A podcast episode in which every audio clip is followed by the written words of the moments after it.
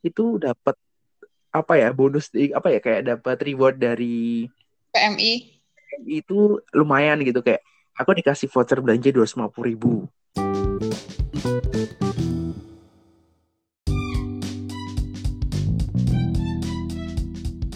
Halo teman-teman, selamat datang di Pori Pori Tika, podcast ceria bersama Tika. Uh, beberapa bulan lalu gitu aku tuh lihat postingan salah satu influencer tentang donor darah. Jadi uh, dia tuh habis donor darah gitu kan. Terus dia tuh bilang kalau misal kalian ngerasa hidupnya nggak berharga dan berguna, kalian tuh bisa ngelakuin satu hal yang bisa buat bermanfaat, yaitu donor darah. Karena uh, donor darah tuh juga bisa bantu nyawa seseorang gitu loh. Terus ditambah akhir-akhir ini banyak banget uh, postingan yang lagi nyari uh, donor darah plasma karena COVID. Nah, kebetulan banget, jadi narasumber kita uh, ini adalah seorang yang emang uh, udah rutin donor darah gitu, dan merupakan salah satu survivor COVID, dan akhirnya juga uh, donor plasma gitu. Nah, uh, langsung aja gitu. Halo Dani. Halo Tika. Mungkin boleh kenalan dulu gitu. Jadi aku eh, kenal ini namaku Muhammad Aditya, biasa dipanggil Dani kan. Eh, kesibukan saat ini kan ya kuliah sih ya, cuman karena online sih jadi kuliahnya cuman di rumah aja gitu. Jadi kayak nggak ada kegiatan gitu, nggak ada nggak terlalu sibuk buat keluar rumah gitu. Okay. Juga lagi PPKM kan saat ini. Iya sih bener banget kayak ya udah di rumah aja gitu ya. Iya benar.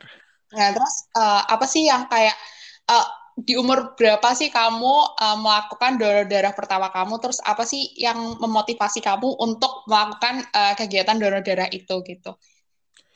Jadi aku tuh nggak terlalu suka sama yang uh, sesuatu yang berbau dengan disuntik gitu ya kayak injection vitamin atau injection obat, infus dan lain sebagainya termasuk donor darah gitu kan ya. Kalau orang lihat kan donor darah kan uh, jarum suntiknya tuh lebih besar dari jarum buat injection. Jadi jarumnya itu kan besar banget gitu kan ya karena kalau nggak terlalu lama buat donornya. Nah aku tuh belum pernah ada keberanian buat donor darah sebelumnya kan ya. Uh, umur 17 tahun aku masuk kriteria buat bisa donor darah dan aku belum berani saat itu. Kemudian pas ini awal-awal covid gitu kan ya terus uh, awal-awal covid pas puasa-puasa gitu terus entah kenapa gitu di pemikiran kayak oh itu ada mobil donor gitu. Kayaknya nyoba donor ah ya gitu. Nggak tahu motivasinya apa gitu kali ya kayak pengen snacknya mungkin atau kayak gimana gitu kan. Orang motivasi donor beda-beda kan ya. Oke oh, mau nyoba lah gitu. Mau nyoba pertama kali di sana. Dan entah itu gimana kok tiba-tiba dapat keberanian terus nyobain donor pertama itu gitu.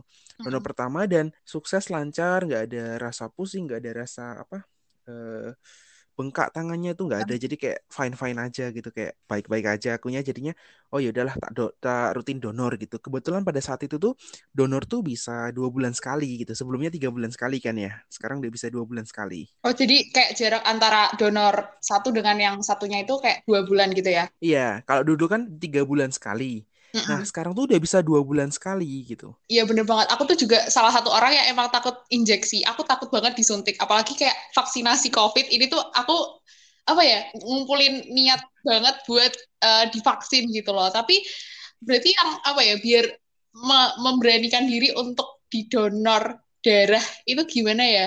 Maksudnya kayak masih takut gitu loh. Kalau aku tuh gimana? Aku dulu kan sempat sakit nih. Aku punya riwayat tipes nih ya. Sakit uh-uh. kan. Terus uh, entah gimana kalau aku mau gejala tipes itu kan lemes banget kan ya. Mm-hmm. Terus aku tuh mau nggak mau kan disuntik vitamin C biar agak sehatan kan ya.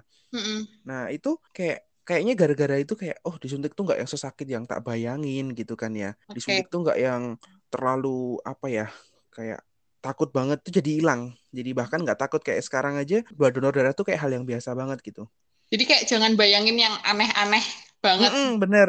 Iya, karena mereka kan juga pasti profesional kan ya, nggak mungkin kayak baru pertama kali nyuntik kita gitu kan nggak, udah pasti udah profesional lah, pasti nggak nggak yang sakit banget gitu. Iya sih benar. Kecuali emang gini, uh, kitanya yang kayak ada khusus ya, kita sendiri yang khusus kayak kayak uh, nadinya kecil atau terlalu kurus atau terlalu gemuk gitu kan jadi susah. Itu sebenarnya yang salah tuh bukan dari petugasnya, tapi sebenarnya kita sendiri yang khusus gitu. Tapi kan selama kita masuk kriteria bisa donor kan sebisa mungkin petugas tuh kan pengen bisa gitu kan ya apalagi akhir-akhir ini kan kayak banyak banget yang butuh sedangkan stoknya tuh semakin lama menipis gitu kayak Iya. berkurang eh, lebih banyak pengurangan dibanding masuknya gitu loh Oke, oke, iya, iya, benar-benar. Terus, eh, apa sih yang kamu rasain? Eh, tadi kan kayak dibilangin nggak ada efek sampingnya. Apa yang kamu rasain waktu pertama kali itu kamu nggak ngerasa pusing atau dan lain-lain. Nah, terus eh, apa apa yang kamu rasain setelah itu? Apakah ada perasaan kayak, ih seneng banget nih, atau pernah merasakan efek samping setelahnya gitu, kayak di donor-donor setelahnya?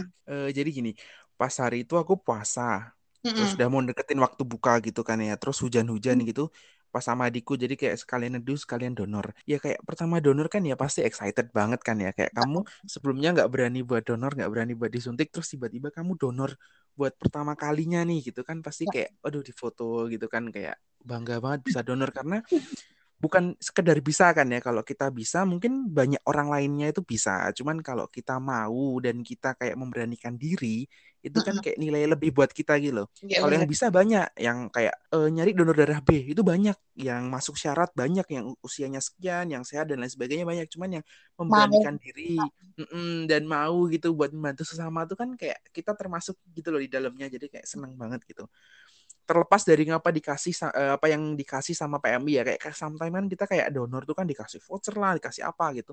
Itu bonus lah ya tapi pada intinya kita donor tuh kan kayak ikhlas gitu kayak nggak Iya. ngarepin apa-apa. Kalaupun nggak dikasih pun aku pribadi tetap donor gitu. Terus entah sugesti atau apa ya kalau habis donor tuh kan katanya loh katanya di aku baca-baca tuh darah tuh jadi baru jadi fresh gitu katanya di badan tuh lebih enak gitu. Entah itu sugesti atau emang beneran gitu aku ngerasain kayak gitu kayak mungkin karena seneng habis bantu sama terus kayak vibes-nya positif banget kan. Oke. jadi kayak seneng di diri tuh kayak abisan tuh oh, iya aku sehat aku sehat gitu. Oh, emang biasanya kalau PMI gitu habis donor dapat apa sih? Apa apa yang kamu dapetin? apa ya? Kalau di aku biasanya kalau donor tuh kalau ada di jalan-jalan gitu aku mending yang di jalan-jalan kayak sama lewat gitu kayak di Solo kan di Jalan Slamet Riyadi di jalan protokol utama itu kayak pas lewat oh ada mobilnya nih mampir sekalian paling kan cuma 15 menit donor darah biasa tuh. Ya udah ke sana paling dikasih kayak snack. Snacknya tuh ganti-ganti sih ya mungkin kayak sponsor dari pihak lain ke PMI jadi ya terserah sponsornya ngasih apa ke PMI PMI nyampein ke kita sebagai pendonor. Iya. terus kayak ada kita dikasih kayak kartu gitu loh. Kalau udah berapa kali dikasih baju berapa kali kasih apa gitu. Nggak terlalu excited buat itunya sih aku kayak harus bawa kartunya ke mana-mana itu kan sering banget lupa buat aku pribadi jadi ya jarang ditandatanganin kartuku itu jarang Tapi sekarang eh, donor darah tuh kayak bisa di reach out di mana aja ya. Mas- maksudnya nggak harus ke PMI. Bahkan pihak PMI aja tuh pernah kayak ngadain di mall gitu. Iya bener banget. Jadi eh, kapan hari aku pas lagi donor plasma di PMI. Kalau donor plasma kan ha- harus di PMI-nya karena mesinnya tuh besarnya kulkas gitu. Eh, itu aku baca tuh kayak saking butuhnya mereka tuh mereka tuh eh, bahkan kalaupun nggak butuh ya PMI-nya ya kayak hari-hari biasa kan mereka juga nerima kayak eh, nggak kita ngadain donor darah di lingkungan kita di RT di RW di kelurahan terus kita, atau kita ngadain di mall atau ngadain di kita punya event gitu mungkin event mahasiswa atau event di SMK atau di mana di SMP gitu. Oh di SMP ya. Mungkin guru-gurunya kalau di SMP ya. Kalau di SMK itu kan atau SMA itu kan ada yang udah umurnya 17 ada yang belum gitu kan. Nah yang umur 17 ini diharapin bisa buat donor gitu. Jadi PMI mau banget datang ke tempat kita gitu loh. Kayak oh aku ada acara ini. Mungkin kalau udah bapak-bapak gitu mungkin ya. Oh aku ada ini arisan bapak-bapak nih mau diadain sore sekalian mau ngadain donor darah. Itu PMI itu welcome banget gitu buat datang ke tempat kita buat apa namanya bantu ngadain acara tuh mau banget mereka gitu mereka kayak seakan-akan yang butuh banget gitu loh Iya sih bener. Gitu. Jadi dari pihak PMI-nya aja available gitu. Nah, terus sebelum kita eh, berangkat ke donor plasma gitu, apa sih kayak syarat dari pendonor darah tuh apa aja? Biar kita bisa mendonorkan darah kita tuh gimana sih? Oke, gitu. itu kalau buat syaratnya kan ya. Kalau di PMI sendiri kayak sehat, usianya tuh minimal 17 tahun. Untuk maksimalnya aku bawa ini ya, se- aku buat ngebantu ada di ayodonor.pmi.or.id. Itu website mereka resmi. Jadi ada syarat-syarat lengkapnya di sana kan ya, kayak usianya 17 sampai 65 tahun. Berat badannya minimal 45 kg. Tapi setauku kayaknya sekarang tuh minimal 55 kalau nggak salah. Mm-mm. Jadi ada berat badan minimalnya. Terus ada tekanan darah, di sana ada hemoglobin. Jadi kita nanti sebelum kita sebelum diambil darah itu kita pasti screening di sana dulu kayak ngecek ngepastiin kita golongan darah apa, resusnya apa, terus kita dicek hemoglobinnya itu berapa, terus seandainya kita tensi nih tensinya tinggi banget, kita dicekin gula gratis di sana. Kayak cek gula darah kita tuh aman nggak sih gitu. Itu dicekin. Oh. Nah, jadi screeningnya tuh mereka yang lebih tahu kan ya. Saat udah lolos baru kita lanjut ke ambil darah gitu. Oke, oke. Jadi di website yang tadi kamu udah sebut itu ada gitu ya. Dan yeah. uh, walaupun walaupun gini, kalau misalnya kita uh, pada akhirnya nggak memenuhi syarat itu, kita juga udah dapat poin plus sendiri karena kita ada screening kesehatan gitu. Kita kan jadi tahu. Iya yeah, benar. Uh, uh, mungkin darahnya rendah atau gimana kayak gitu. Hmm, bahkan dikasih tips sama dokternya langsung kadang. Oh ini anu hemoglobinmu kurang ini mungkin kamu sakit ini atau kamu harusnya gini oh kamu kurang tidur kamu banyakin makan ini gitu oh, dan gratis ya. Iya gratis. Itu poin plusnya sih. Iya, iya sih benar-benar.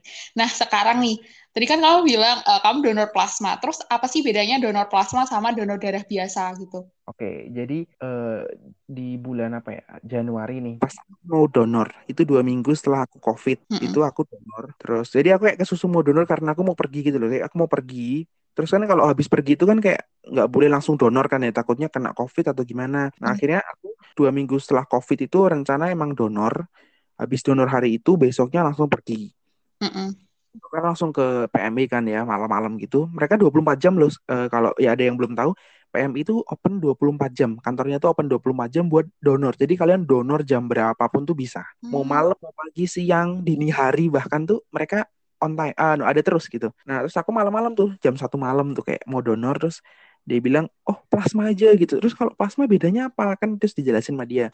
Jadi darah tuh kalau donor tuh kan diambil darahnya sekian mililiter gitu loh untuk tepatnya aku kurang tahu kan ya.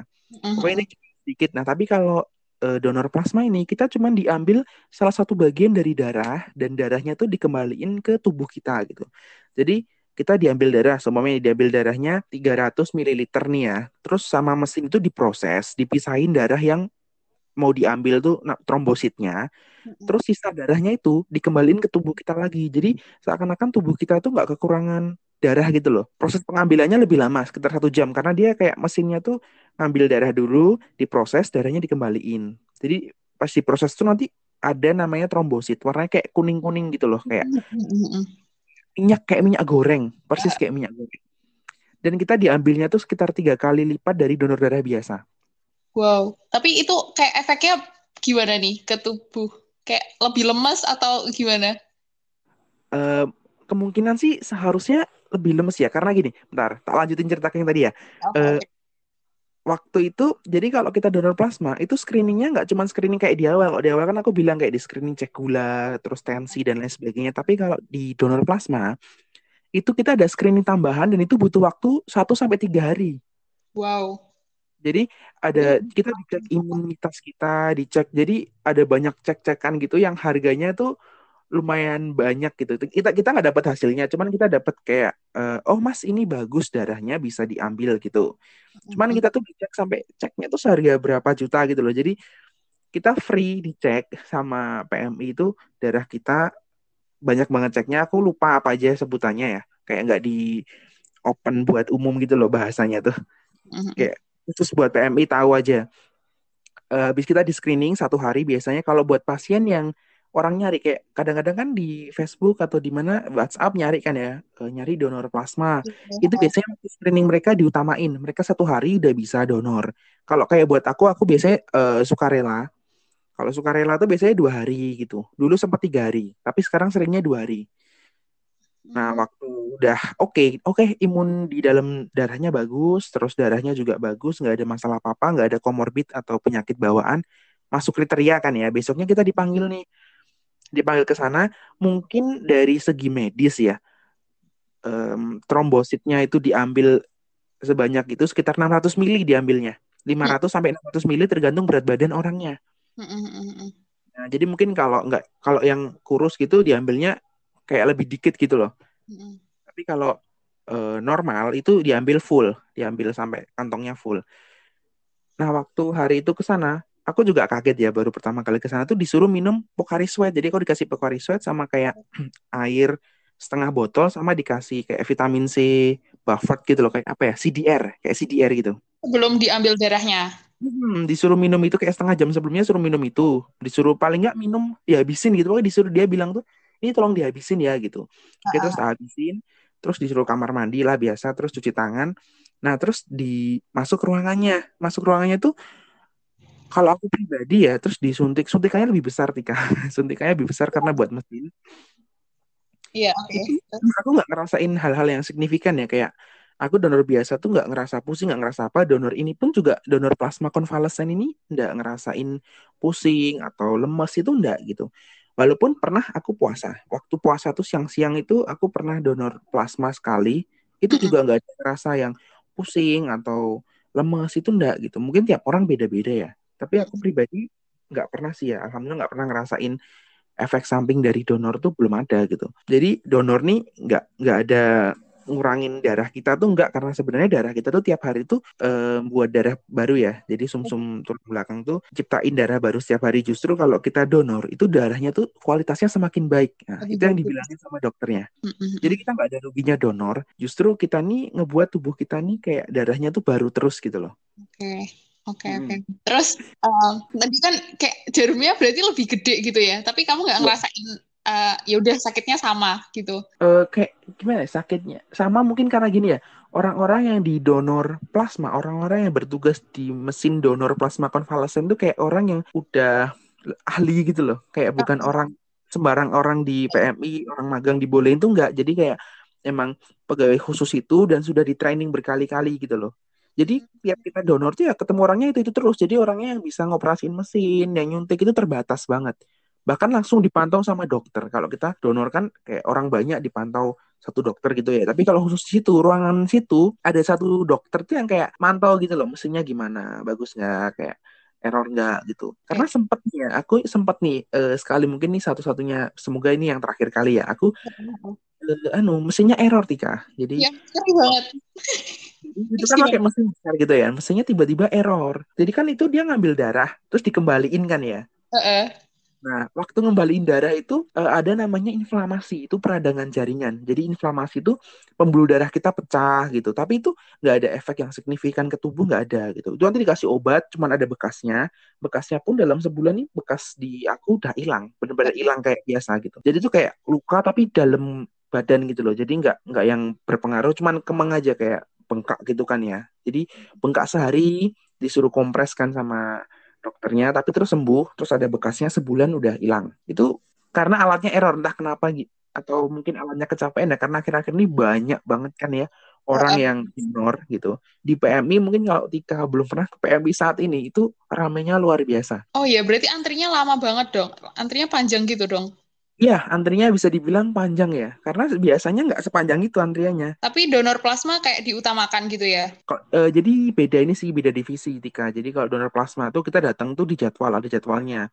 Karena dia kan satu uh, di Solo sendiri itu mesinnya ada tiga, mesinnya cuma ada tiga dan satu orang donor itu butuh waktu satu jam. Jadi dia kayak bisa memperkirakan gitu loh. Uh, kalau aku biasanya di telepon mau ada pilihan jamnya mau jam berapa, jam berapa, mau jam berapa. Ada tiga pilihan gitu suruh milih. Karena kita nggak bisa datang ke sana terus tiba-tiba langsung donor kayak donor biasa tuh nggak bisa. Harus terjadwal gitu ya. Hmm, udah di planning petugasnya siapa di mesin yang mana gitu. Oke, ya pokoknya intinya nggak usah takut lah soalnya yang mengerjakan tuh juga yang udah ahli gitu, bukan yang amatir ya. Dan kan buat orang yang survivor COVID nih gitu, apalagi di tempat-tempat yang zona merah gitu ya, pasti banyak yang butuh kan ya.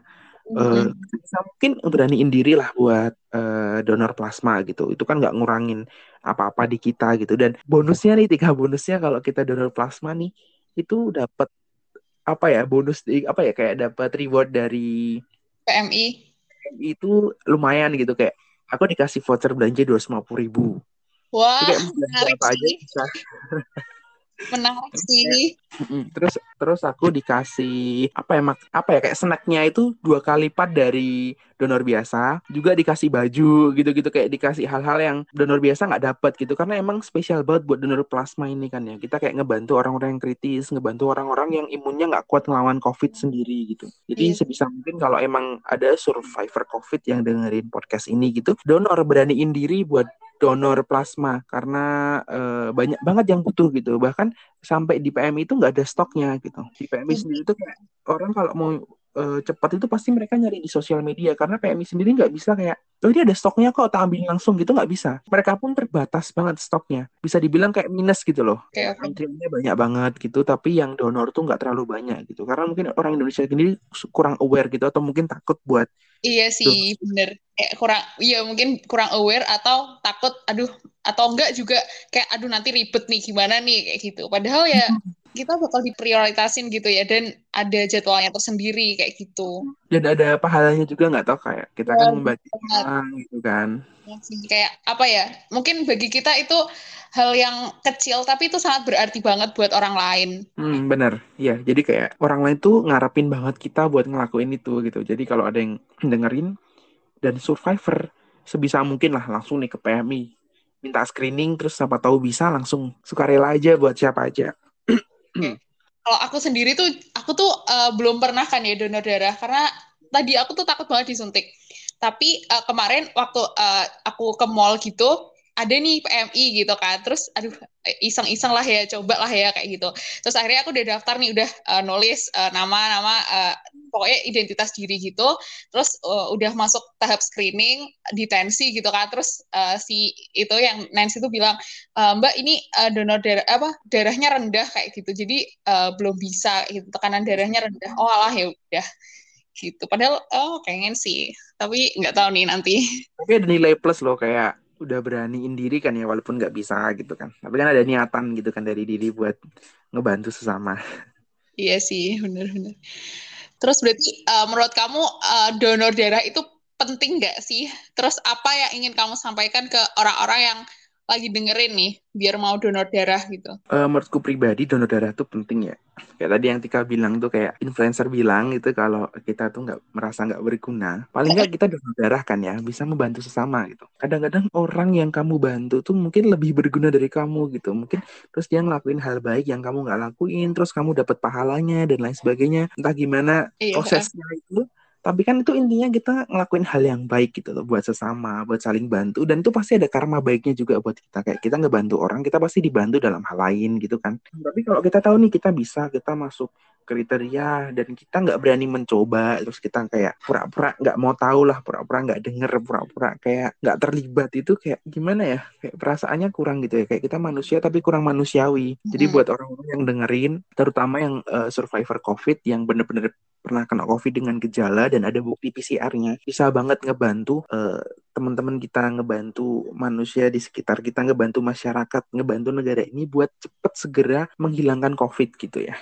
Cepet segera orang-orang kritis tuh keluar dari ICU gitu. Cepet segera ngosongin rumah sakit-rumah sakit yang saat ini penuh dengan pasien COVID gitu.